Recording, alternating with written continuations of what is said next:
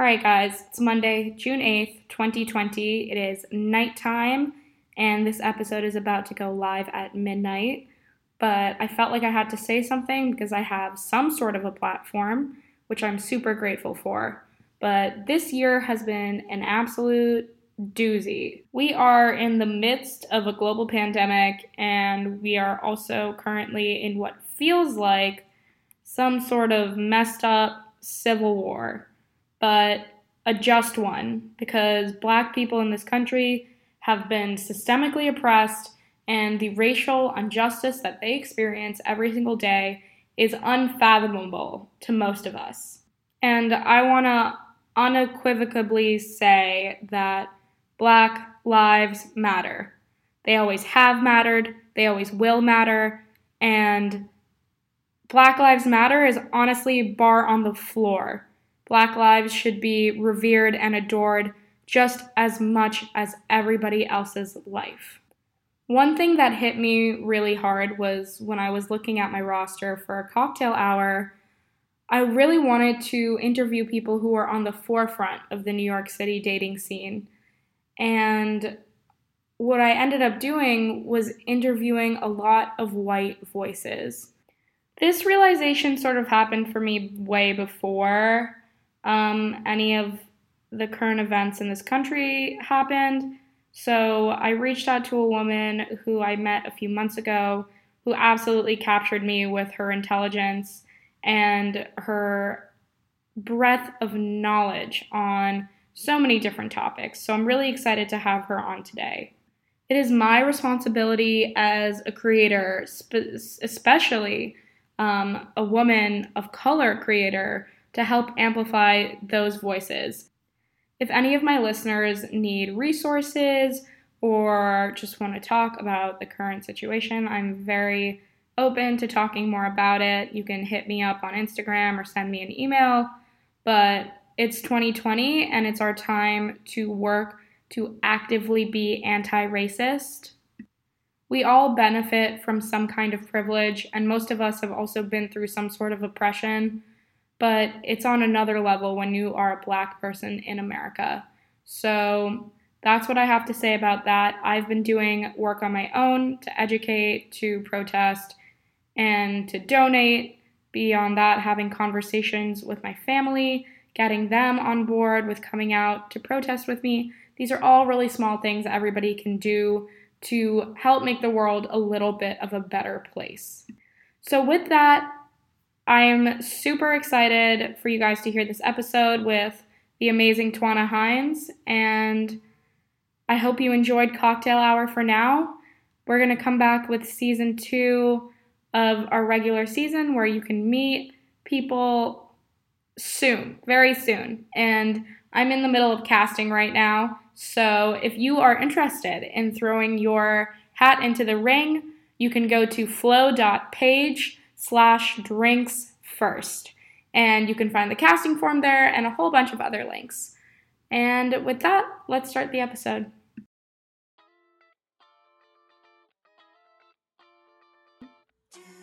Welcome back to Drinks First. Today I have a very exciting guest. Twanna Hines is an author and a sex educator.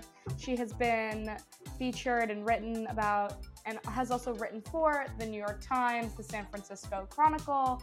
She's been on NPR, so many things. She's incredibly accomplished and esteemed, so I'm super excited to have her today on the show. Twanna, do you mind telling us a little bit about yourself? Yes, thank you for having me. So I'm a sexual health educator, and I also run a digital firm that helps people connect with each other. I've been writing, teaching, speaking, performing one-woman shows about sexual health and running programs at places like Planned Parenthood since 2005. So it's a solid 15 years this year of doing this, and I absolutely adore it. There are so many things I love about it, from writing to performing to speaking. A big part of it is just meeting a lot of the people who followed my work, who come to the shows, or who write in with questions about different things, from online dating to navigating work relationships. So it's very, very exciting and rewarding for me. I enjoy what I do. And where are you living currently? I'm currently in DC. Yeah, I've moved around quite a bit. So I did my master's in sociology, focusing on how people relate to each other. And that was down in Florida. I lived in Europe for a number of years and worked over there. And then I came back to the States. I was in New York City where we met for almost a decade before I came down to DC. So you definitely have some insight on what it's like to date in New York and relationships in New York, which I'm super excited to get into. For a lot of our listeners are on the younger side, early 20s, just starting to navigate the dating world. We've all been involved with dating apps and things like that. And so I'm really excited to get an expert's opinion on the podcast because I by no means am an expert. I'm just figuring it out like everybody else. And what I also think is super important and I want to touch on for a lot of my podcast listeners is something I noticed while talking to a lot of my guests is that people who are currently in the dating space are, especially in New York City, are predominantly white. So I want to be able to provide a different point of view and maybe shed some light into issues that relate to dating for people of color, people who may identify as a different gender or sexuality, something that's not typically what we would consider the quote-unquote mainstream norm. So yeah, Twanna and I are going to talk a bit today about some of these topics, and I guess we can just dive in. Sounds great to me. So Twanna, what sort of advice can you give people in their early 20s about navigating dating, especially with all of the social media and the dating apps and things like that? That's a fantastic question, and it's a big, meaty question that I can take in a lot of directions. I think I'll focus on two. First, I think when you're in your 20s, and if you went to college, and not everyone does, and not everyone should, but often what happens if you've moved to New York City, either for college or moved there for a job, or maybe you live there, but a lot of New Yorkers also move from other places. I moved from Illinois to live in New York City. And so I think sometimes what happens is you find dating in your 20s to be very different than, of course, high school, right? Like high school might be a particular way. The people that you know, the people that you hang out with and date, then you get to New York and you get into your 20s and it feels very different. And I would say that that happens throughout the life course. Whether you are in a particular job, in a location, in a neighborhood, and then you get a job in another city, or maybe you get married, or maybe you get divorced, throughout our lives, we'll have different times where we'll move from one social work network, such as high school, to a different social network, post-high school, possibly college, or living in another city that you didn't grow up with. And we'll find that dating changes throughout all of that. The way that we interact with other people, what we expect from other people changes throughout our life. What have you seen that like people used to expect and what are people's expectations now? I think the whole concept of dating has changed a lot. Like even using that phrase dating, people go on what we would traditionally call dates without calling it exactly that. Maybe you catch up with a friend, they've got a hot friend, you all hang out, and then you two start exchanging texts and you decide to go out. No one says, for the most part, we are going on a date, right? Like sometimes you might mention something like that, but that's not necessarily the way in which we conceptualize it. A bit more casual than that and a lot less structured and formal. I think a lot of what we may have grown up with or our parents may have grown up with of this idea of who asks who out on a date first. How does that date happen? What do you do on that date? How many dates do you go on before it's okay to sleep with someone? All of these so-called rules in which we're supposed to follow to make sure in the end that it works out. So I'd say a couple of things have changed. The idea of what working out means. So I don't think many people, and census data backs this up, date one person, marry that person, and stay with them for their entirety of their lives. Right? People change over time. Sometimes that means changing partners too. And so I think we've seen a lot of cultural shifts in the way that people date. Yeah, that's for sure. And I would say that there's so much confusion now, especially for people around my age, and I would maybe for everyone, which is what like people I feel like people have talked about the past experience of dating used to be, all right, well, let me take someone out on a date, let us get to know each other, then maybe things get more intimate, and then maybe you start a relationship. Whereas for a lot of people now, that is kind of backwards. And I think with social media and with dating apps, there's a lot of emphasis on hookup culture and things like that.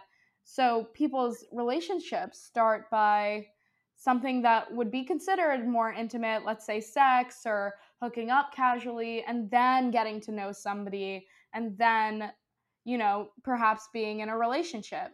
Do you think that one way is healthier than another, or do you see success in one way more than the other? I think you're right in the fact that things change over time. One of the exercises that I think is fun to do is take a deck of postcards or cards, right? Index cards, any kind of cards. And we did this when we were working with parent-teacher workshops in different places that I've worked. How do you talk to your kids about sex? How do kids think about sex? So this would be smaller kids, right? Not like teen kids, sometimes even younger than that. How do you actually have a conversation with children or family members about sex in a way that's age appropriate? And so one of the activities that we used to do is have a list of cards and have everything that could possibly happen on a date. And so this is something that would be helpful for high school students and college students too, right? So meet someone, meet their parents, friend each other or follow each other in social media, exchange text messages, introduce to friends, go out, have sex. What are the different kinds of things that could happen? Put those cards in order in which the way that you think it typically happens in your friend group, like you and the people that you know, what orders does that typically happen? All of those steps, in which order does it happen? Now, if I were to ask you, have your parents put that in order of which the way it happened for them, they probably put that in a very different order, right? And so I think that, cultural shifts change, things happen in which what we expect shifts. And that can be good in a lot of ways. So for example, interracial marriage was illegal in this country until 1967 with the Loving decision versus state of Virginia, actually. And so the number of people who were marrying someone whose ethnic background didn't match theirs in the 60s compared to the 70s, 80s, and then the 2020s, right? It's very different. So a lot of things can change. So you mentioned social media and that sort of conglomerate of things that happen. How do you think social media has affected dating today? And relationships, I guess, both. I think social media is a tool. It's an accelerator. Whatever is going on underneath it, it just speeds that up. So if there are inequalities, technology doesn't inherently fix it. It just accelerates whatever was going on before. And so if we're meeting people out and about and we're meeting a lot of people, and then you add technology onto that, it just expands the number of people that you can meet. I don't think that technology is inherently good or bad when it comes to relationships. It's what we do with it. Technology can give us things like the Calm app. You get in an argument with your partner, and then you do a meditation app on Calm, and it calms your ass down, and you feel a little bit better about that. That's a good thing, right? It gives you tools. It gives you resources. Technology can introduce you to people that, for whatever reason, you've not met each other. However, you friended each other up and liked each other on Tinder or Bumble or Match, Plenty of Fish. There are a million of these things, right? So you found each other on Coffee Meets Bagel, one of these sites or apps, and now you're hanging out with each other. And if it weren't for the apps, you wouldn't have even known that each other existed. And so it brings a lot of people into your sphere, which may not have come there. Mm-hmm. Of course, there's the question of algorithms and settings, because if you can say, I don't want to date anyone who's blank religion or blank ethnicity or older than X or lives more than 20 miles outside of Y. You can actually still engineer who's being put into your ether. It isn't a complete free-for-all when it comes to a lot of these apps. So I think that's such an interesting point that we now have filters to sort of restrict or put restrictions on things that we may have not even restricted before. And those restrictions may not exist and are real life, day-to-day, when you meet someone and you might be interested in them. But when you're on an app, you have the choice to filter out ethnicity. You have the choice to filter out age. You have the choice to filter out religion. And I feel like this causes a whole host of issues, especially as somebody who is a woman of color. And something that I've noticed, and I've talked about this in past episodes, there's an app called Hinge. It's the most popular dating app for people my age currently. I don't like using Hinge because I feel like I get one kind of ethnicity. There is the opportunity for me to filter that out, but I don't like to do that. It got me thinking, you know, why is this happening? Is it just an anomaly? I spoke to some other friends of mine. They've experienced similar things if they were people of color. I was trying to figure out how the algorithm worked. I have no idea. I have literally no idea. But I do think it's possible that people on the other side who are maybe looking at me are setting specific, you know, filters to find somebody that is like me. So if you are Indian, like I'm Indian, a lot of Indian people like to stay within our community. Maybe that's why I'm popping up for more people that way. What do you think about putting filters on things that, you know, maybe in real life we don't have those filters? And how does that affect the dating scene now? Look, I think anyone should be able and willing and eagerly, enthusiastically have the opportunity to date anyone that they want to, or not date someone who they don't want to. Like, they can choose whoever they want to be with in their dating world. And in a healthy relationship, we don't date people who don't want to date us, no matter what that is, right? So if someone's not treating you well and not treating you in a way that respects you or shows honor towards you in a way that, you know, they've earned their place in your life, right? Kick their ass out of there. And so there's this sense that we should be going after and dating people who want to date us. And so then when we talk about the filters, there are several things to consider there. As someone, meaning if you, listener, you personally, anyone who's listening to this, if you are out there and putting your filters, think more mindfully about that, right? Like, if you've got a certain age or ethnicity or location, what is it about those filters that makes you feel comfortable selecting that? Because I think often what people do is they select these filters and I am comfortable, or I am not comfortable with X. And so then they set the filter so that the thing that they think that they're uncomfortable with is outside of their purview. So if you're a listener and you're out there and you're someone who is setting these filters, I'd actually encourage you to be more mindful about that and just really consider, like, why are you making whatever choices that you are about the person that you think would be appropriate for you to date?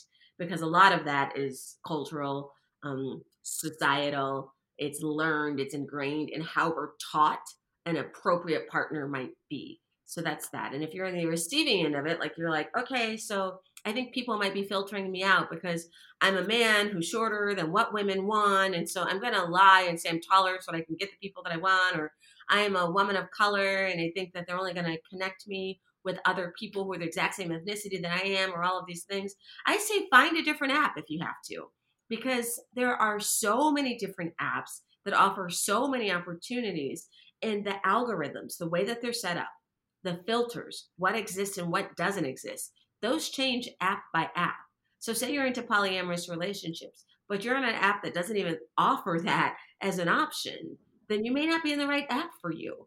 And so it could be an exercise of understanding what you're looking for and finding the right app to match that.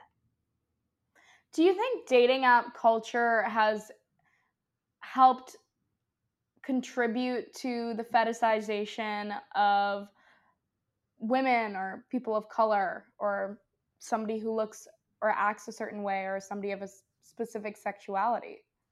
I'll go back to my earlier comment and say that technology just accelerates. So if there are people who are fetishizing someone or some ethnicity or some, you know, redheads only or whatever, and think people who are X are automatically like Y, right? And that is the definition of a fetish. You've taken that person, that human, away from being an actual living, breathing being that has feelings and thoughts and ways in which I like to behave or not behave and think or talk or not talk or a million different things that they've got.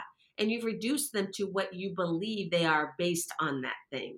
And so now you've objectified them, you've turned them into an object. And that's what fetishizing is. It's taking something that's an object and making it a sexual thing of desire. It's desiring some object. So when you're fetishizing a culture, when you're fetishizing someone, you've reduced that multi-level, multi-dimensional person, that human, and reduced them to this 2D, very flat stereotype of what you think that person is based on whatever factor. You know, all whatever people are a certain way, all people with this trait are a certain way. So then you're going after what you believe them to be rather than what that human is. That happens with or without technology. I think that's such a great definition. I personally struggle with this question a lot, but how would you delineate between a fetish and a type? I think everyone has a type, whether it's stated or not. I think if you think you don't have a type, you may not be examining all the different ways in which you have privilege. So very few people would say my type is able-bodied. But if you look at everyone you've dated, are you dating really, truly everyone? Very few people would say openly, my type is only my ethnicity. But if you look at everyone you've dated, is that really who you are, right? And if you say, I only date anything, age, height, ethnicity, whatever. So even if you think that you don't have a type, maybe what you're considering type, like, oh, I date all ethnicities or I date all ages, but no one's dating every single person that there is out there, right? And so I'd say that everybody does have a type. I truly believe that. There are things that we find sexually gratifying or physically and visually appealing to look at for whatever reason. Everybody's got things that they like, you know, or it could even be something as simple as personality type. Some people find humorous people really, really sexy. If someone can make me laugh, they've got, you know, an entry into my heart or something like that. It can also be just a personality type. And so I do think that we all, to some degree, have types. Separating that from fetish, it goes back to the idea of objectification. If you say all blondes are this, and I'm going for blondes because they tend to be more and insert whatever the hell you might be thinking about blondes, that's falling much more into objectification and thinking that it's, oh, because they're this, they are going to be this kinds of way, right? So let's say you get past the dating app or the initial meeting. Let's say you're on a date. If you're in a position, and I've been in this position before, that you realize you might be getting objectified, or you might be getting fetishized, what do you do? I love asking questions. One of my favorite questions, and this is great general advice, broadly speaking. Whenever someone expresses interest in you and you're together and they're like, oh, you're so great, or saying wonderful things, ask them, what do you like about me? What do you find interesting about me? The answers to that question can be very revealing.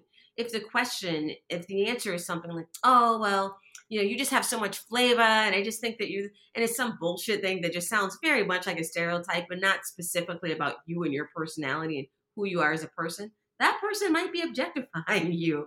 If we're talking about dating someone who doesn't match your ethnicity or doesn't match your religion or something like that, and then they start describing what they like about you, and it starts to sound a lot like a stereotype of your ethnicity or your religion or your nationality, then they may be objectifying.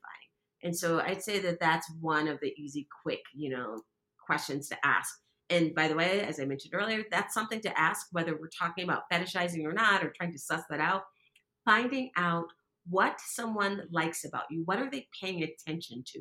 What are they noticing? What are they valuing in you? I think that's a very healthy, helpful question to ask. Do you have any advice for people to help expand their preferences?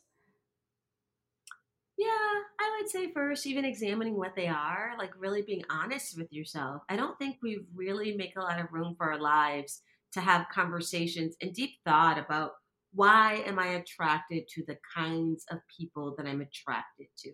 I remember one of my first conversations about that. I was actually in my 20s, and I had a friend. I was telling her, she kept trying to get me to date this other guy, and I was like, he's not my type. I've never dated anyone like that. And I was explaining what my type is, and she said, And look how well that's working out for you. And so it was one of those moments where I actually had to stop and think, like, yeah, why am I going for this or that or whatever? And so I think it's very helpful first to do that background homework, to really examine, why do you find certain things appealing or attractive? Where did that come from? Where did you get that? Where did you learn that? Why do you find certain things attractive? And really do the work to kind of dig into that deeper. So that would be the first part, knowing what you're working with in the beginning. And then when you talk about expanding that, why, right? Like, if you are having healthy relationships, if you're finding people who love you and love you back, and you don't feel unfulfilled in your love life, like, I don't think more is always better, right? I think finding what works for you is what's best. And so I would say, if you are questioning whether you should expand, think about why, like, do you actually need to? And then if you are, then I would say, starting with that assumption that all humans are humans and we're not fetishizing anyone, just start like changing your filters on these online dating apps and websites and things like that. When you reflect on that and see, like, did I filter some people out based on religion, height, age, ethnicity, nationality, anything like that, and think, do I feel comfortable keeping those filters in, or do I need to like open those up a little bit? Mm-hmm. So pivoting a little bit, what issues do you see right now pertaining to sex with Gen Z and millennials? I don't see, so what some of the trends that I'm noticing, I like the word trends more than issues, because issues seems to problematize it. Like, there's something that you're doing wrong that, you know, Gen Xers or boomers or any of the other folks didn't do, or vice versa. I think some of the things that I've noticed, some of the trends, I do think that millennials, and to a greater degree, even Gen Z, I saw this video on TikTok that I thought was hilarious. They were saying Gen Z coming out. It was like, Gen Z come out. It was a straight line. And it said, you know, Gen X coming out. And there was this complete wiggle. Exactly. Did you see that video too? It was hilarious. And it was like, go around. Oh, I'm bi, I'm not, and all these things. And I think that there's been such a graciousness and openness about really rethinking when we talk about sex, and we're talking about dating and love and all of these things, even what is appropriate and what is possible. Like, there's been such an opening up in that respect, which I think is absolutely beautiful.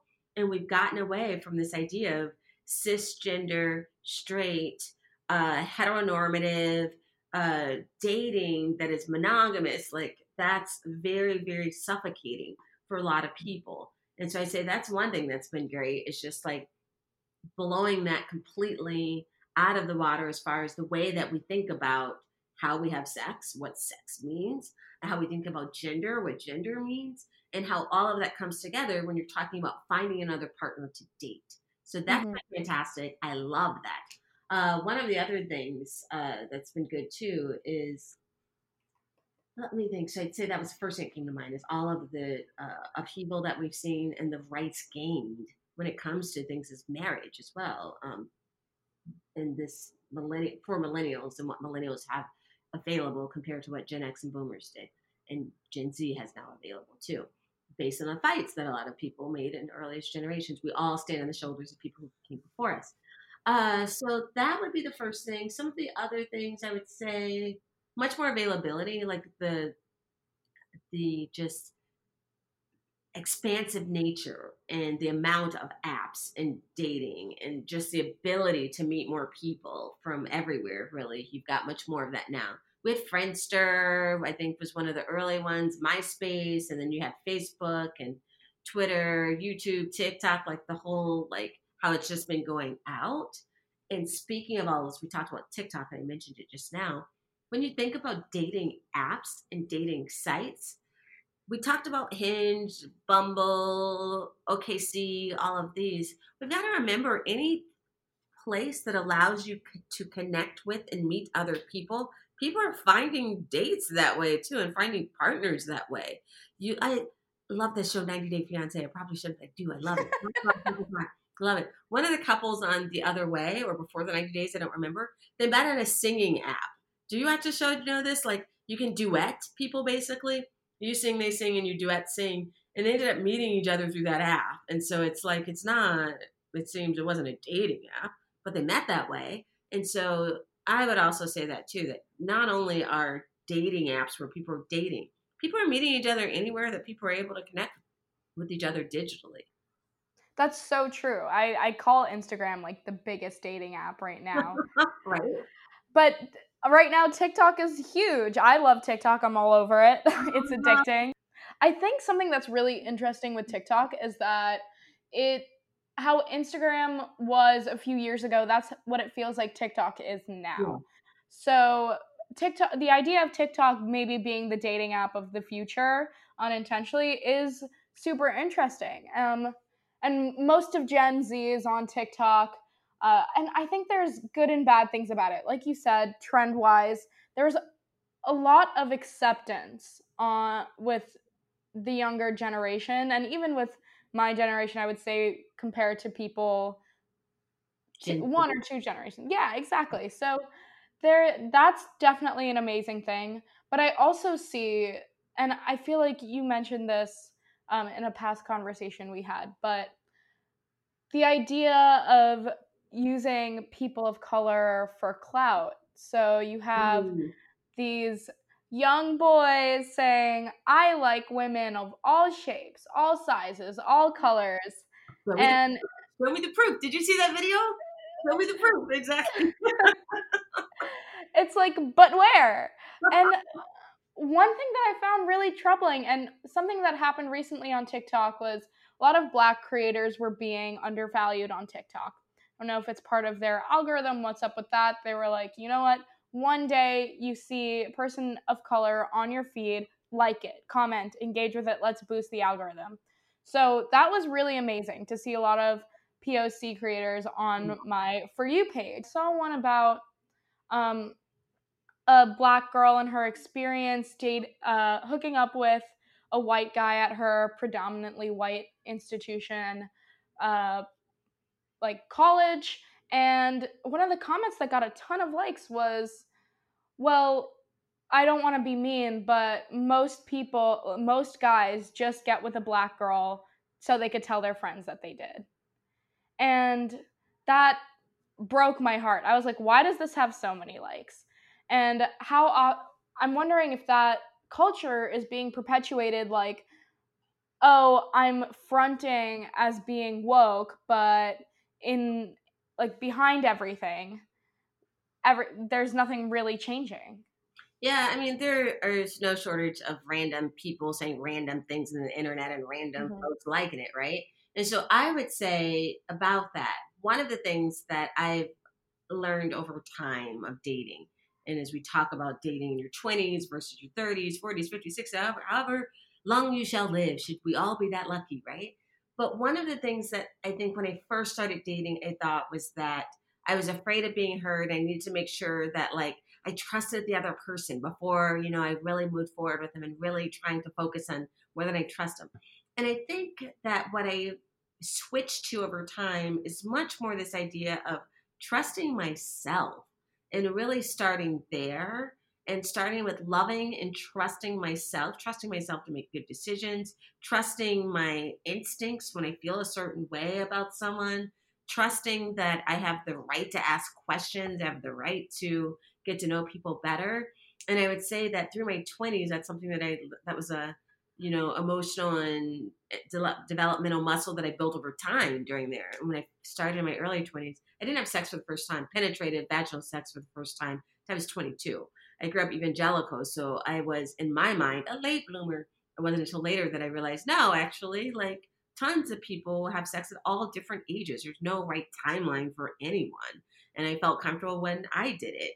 And there are people who did it much earlier, and there are people who did it later. But all of that is to say, when we're talking about hooking up with someone who may be older, younger, different ethnicity, different, or, for example, straight people, because we get that a lot. We hear LGBTQ community saying that as well. So-and-so is straight and only hooked up to kind of like have that experience or whatever, wasn't actually interested in me. And there's a great film. What was that one? God, it's escaping me right now. There's a great film about that. It was a woman of color, actually. She was like really into this woman, and the girl was just not into her at all. She's like, I'm straight. This was fun, but like I'm moving on kind of thing. And so I think a big part of that is, one, just like asking a lot of tough questions of people, like making sure that if you're not comfortable, you're not sure, ask. That's that whole trust yourself most, right? Like, make sure you ask and have real conversations with people. I don't think anyone wants to feel like they're an object or being fetishized or a notch in someone's belt, so to speak, or something like that. Yeah, 100%. What sort of advice would you give my female listeners on how to be empowered when they're dating, how to feel confident about their body and who they are and sexually? I know that's a lot. I am very active in Girl Trek, which is like healthy Black women, healthy Black girls. And we organized this talk with Angela Davis, who I'm named after, Twanna Angela Hines, and Nikki Giovanni. So I'm going to borrow a line from Nikki Giovanni because I'm assuming she was 20-something based on her age and the way she looked. I'm assuming, I could be completely wrong by that. People never guess the age that I am. And so she asked Nikki Giovanni a similar question, like, right, when you doubt yourself, things like that. And Nikki, and I'm paraphrasing here, said, you know, you have to wake up each day and realize that you're wonderful and just tell yourself, you know, I'm wonderful. This I'm not paraphrasing. This is verbatim. She said, and keep the fuck saying it. And so that's what I would say as well. Keep the fuck saying it. I think as people, if you're an oppressed person in this country, so if you grew up poor, if you're a person of color, if you're LGBTQ, if you aren't able-bodied, if you aren't, if you grew up with some type of oppressed community in this country, looking externally for external validation that you are okay and you are to be valued and you are to be loved may come up short quite frequently. That is something that you have to find within yourself. That's something you have to find, you know, your squad around you that's going to be supportive of you and build you up and pick you back up when you feel down. That's something that you've got to really focus on, the people that you keep around you. And that's not just about dating. When we talk about healthy relationships, we have to make sure that we're thinking about all interpersonal relationships. A lot of us get a lot of very negative talk about ourselves from our family, from, you know, our parents, or from a sibling or someone who made us feel bad about who we are, how we look, how much weight we have, or what have you. And so we have to really kind of deconstruct a lot of that, build ourselves up, and surround ourselves with people who are on our team. If you're not on Team Twanna, you don't get to hang around, right? I'm living rent-free in a lot of people's heads, and I'm fine with that. Like, I'm okay with just keeping my inner circle tight, small, and supportive and wonderful, and that makes me feel good. And so I'd really encourage everyone to do that. Curate the people you have around yourself. Like, make sure that you're keeping your relationships across the board healthy, happy, and sane.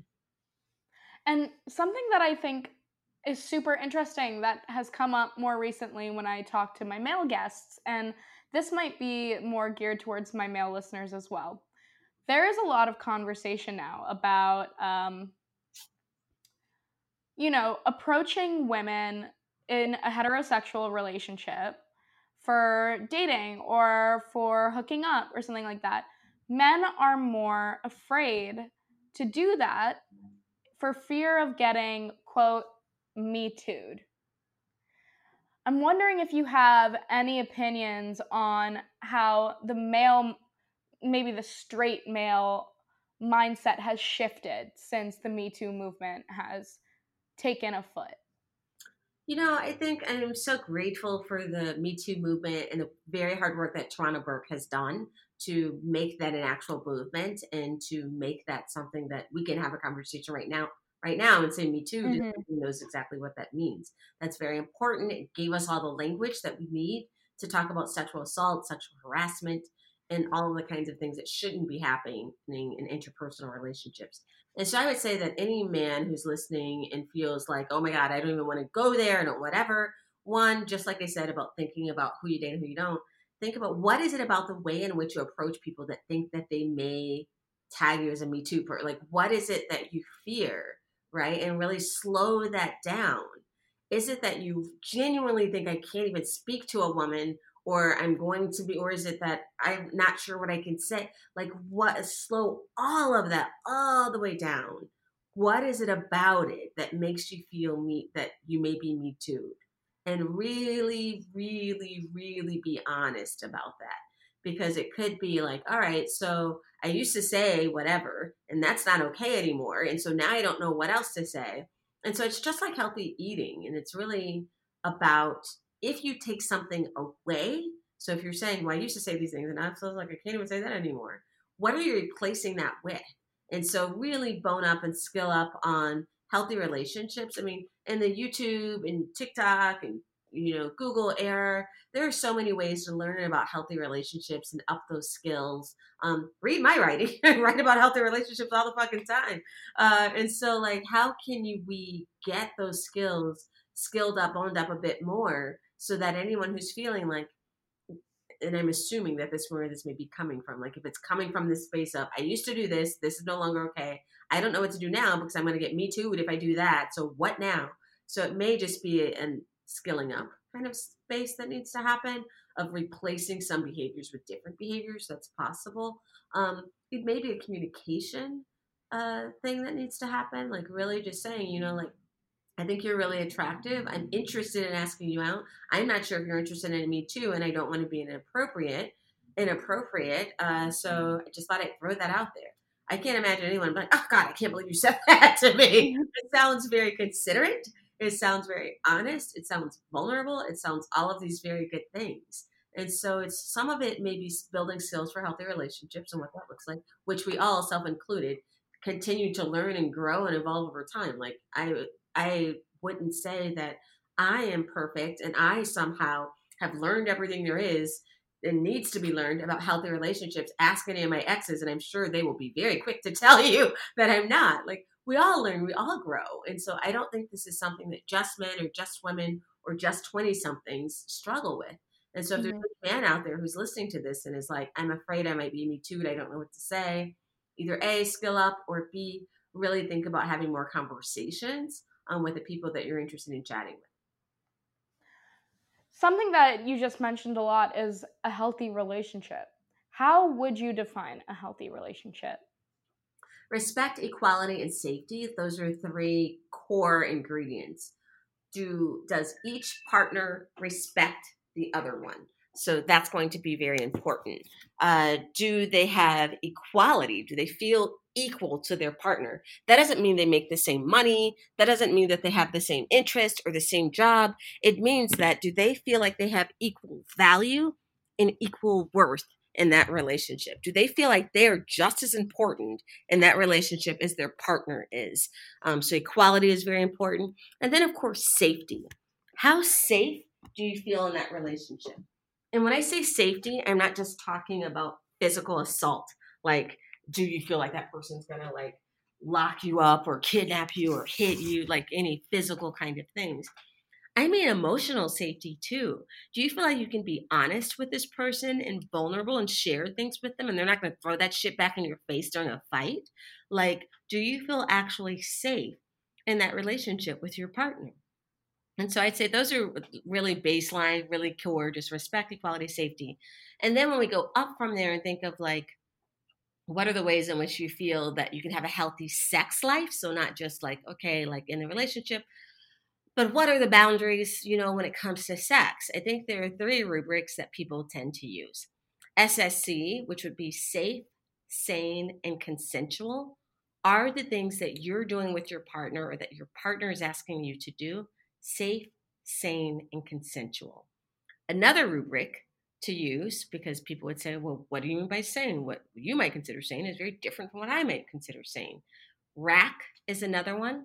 Risk, aware, consensual kink. So like, how can we make sure that like we're aware of whatever risk we may be taking, right, while we're having sex? Consent, always important, and being kink friendly and kink positive, like that some people like to kink it up and that's okay. And then the third rubric that I usually see thrown around is GGG, good, giving, and game. Are you good to each other? Are you giving in this relationship? Or are you game for whatever? So I'd say like, as you think of healthy relationships and healthy boundaries in the sex that you're having, those are two real quick and easy resources or tools to be thinking as far as rubrics. We still have, I would say, like 10-ish minutes. So I want to make sure we talk about a few other things. One being, we are now in a completely unprecedented time. No one has anticipated being locked down in their houses, away from social in-person contact. How do you, what advice can you give people during this time to date and grow relationships? Oh, I love this. I'm literally doing on YouTube every other Tuesday, Sexual Health and COVID-19. It's a video series, live dispatches from my living room. It's like just a YouTube live, and I go on there and I talk about different things. And so we talked specifically about like how, if you're in a relationship, how do you keep it sane and good when you're around them all the time? You want to strangle them because you're just like, oh my gosh, I'm so sick of seeing this fucking person. Even how they breathe is annoying me. Or if you're single and you're like, I've been in my house and I haven't been touched for 8 weeks and it's driving me insane. So we did an entire episode about that just 2 weeks ago, because tonight is the next one. So that one was before that. So I'll send you the links to those so you can share them with your listeners. Yes, please. Yeah, no worries. So that way, in case people want more tips than I could possibly give in the next few minutes.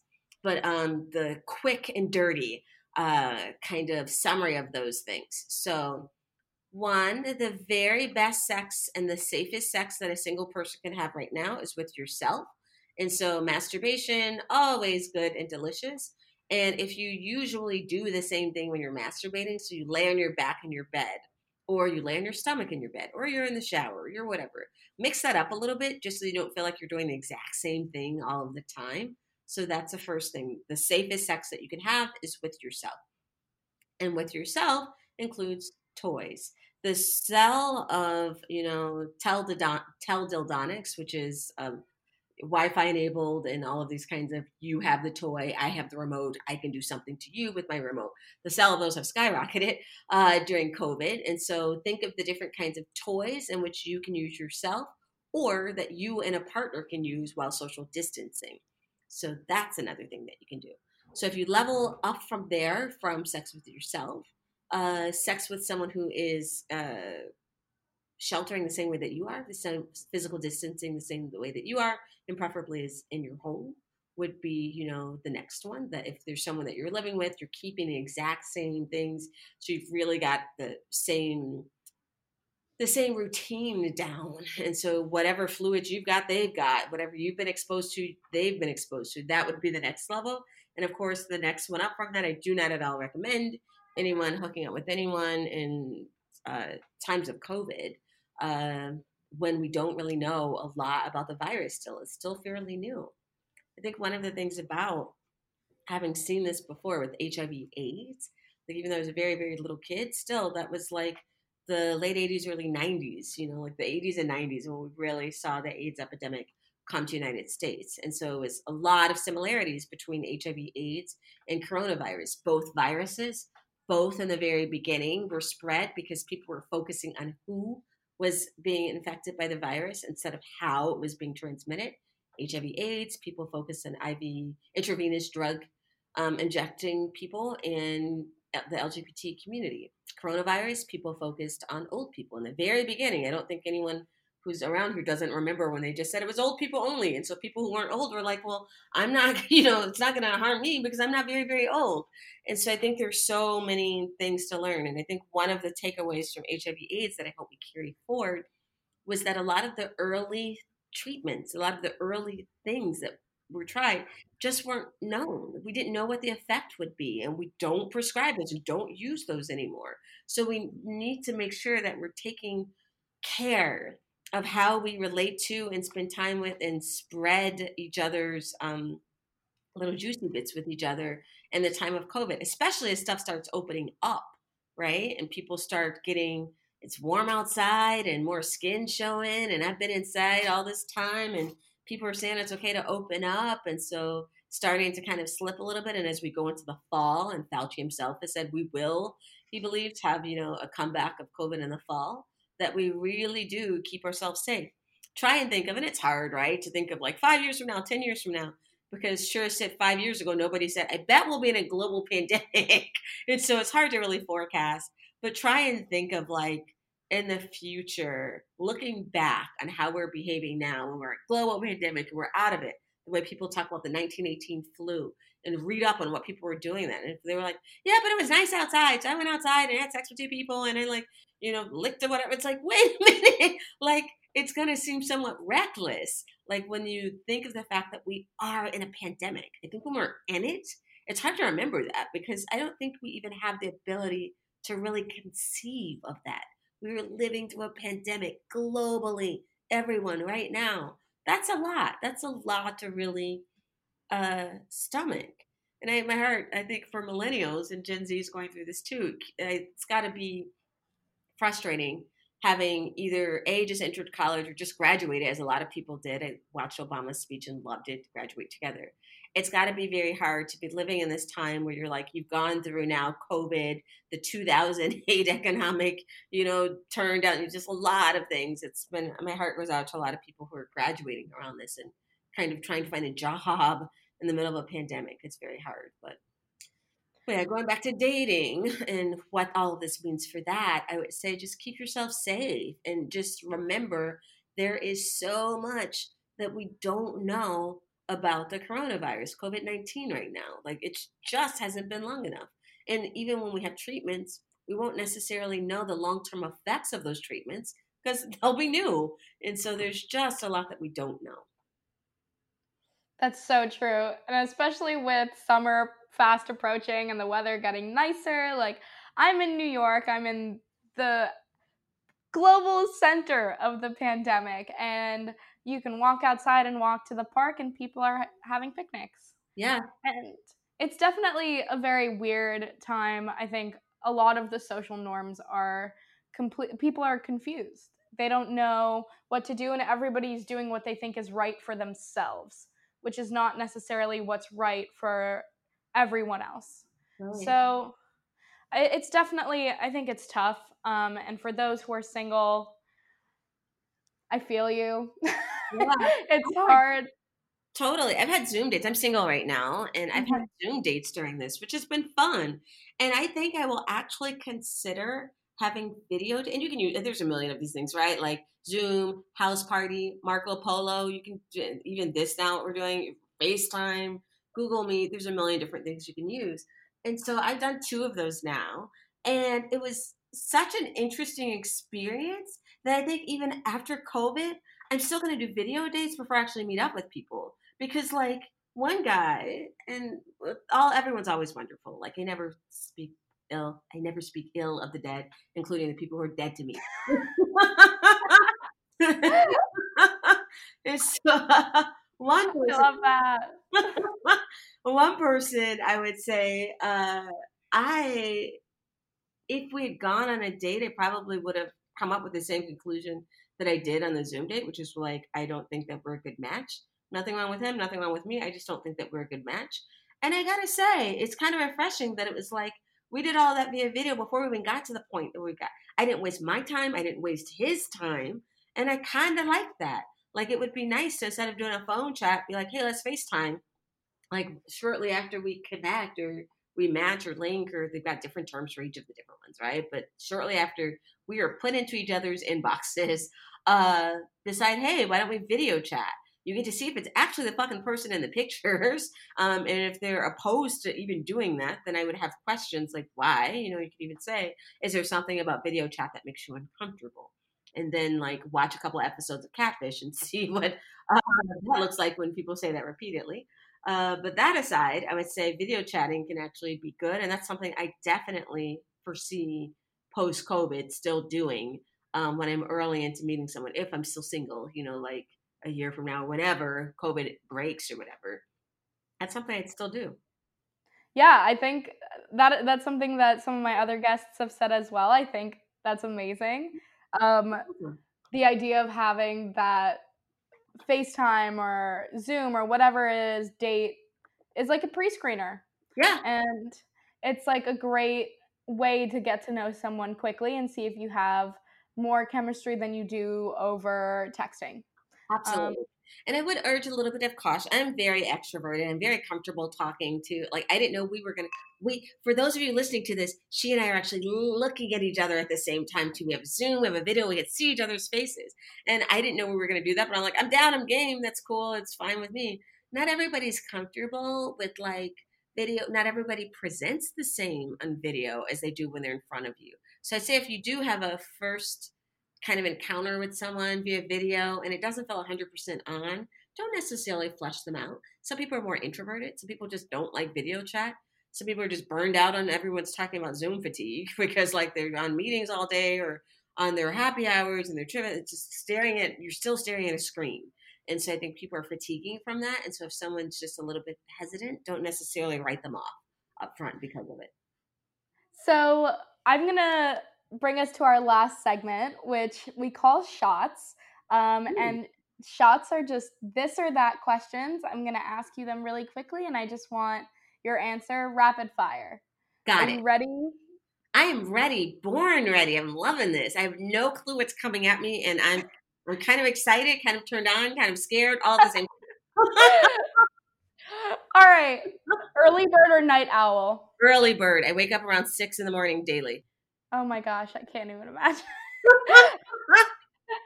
Shoes or jackets? Shoes? iPhone or Android?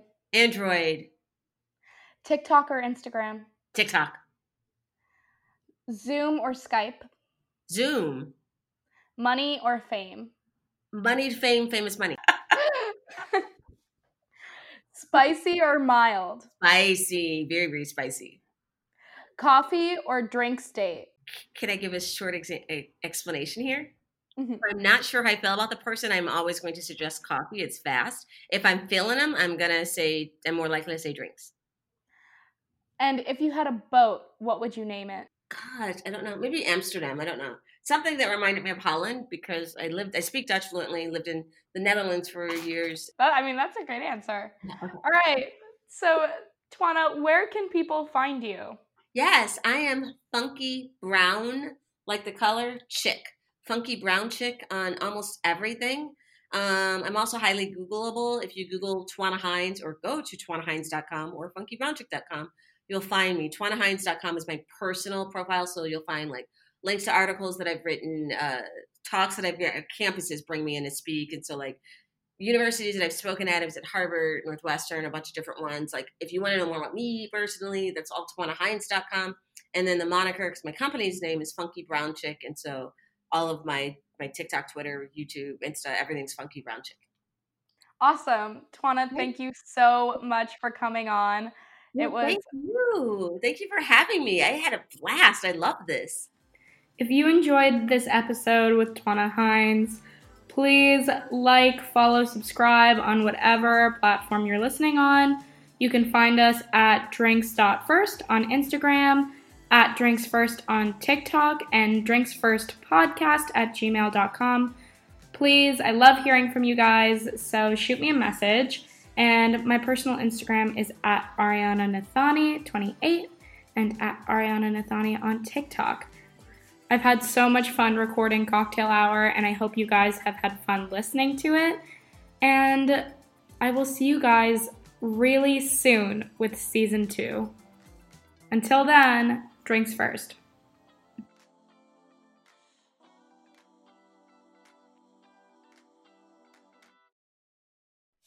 Venture X from Capital One is the travel card for people always asking, "Where next?"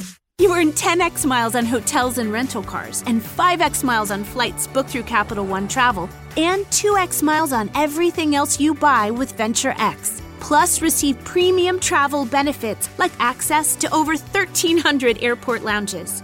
The Venture X card from Capital One. What's in your wallet? Terms apply. See CapitalOne.com for details.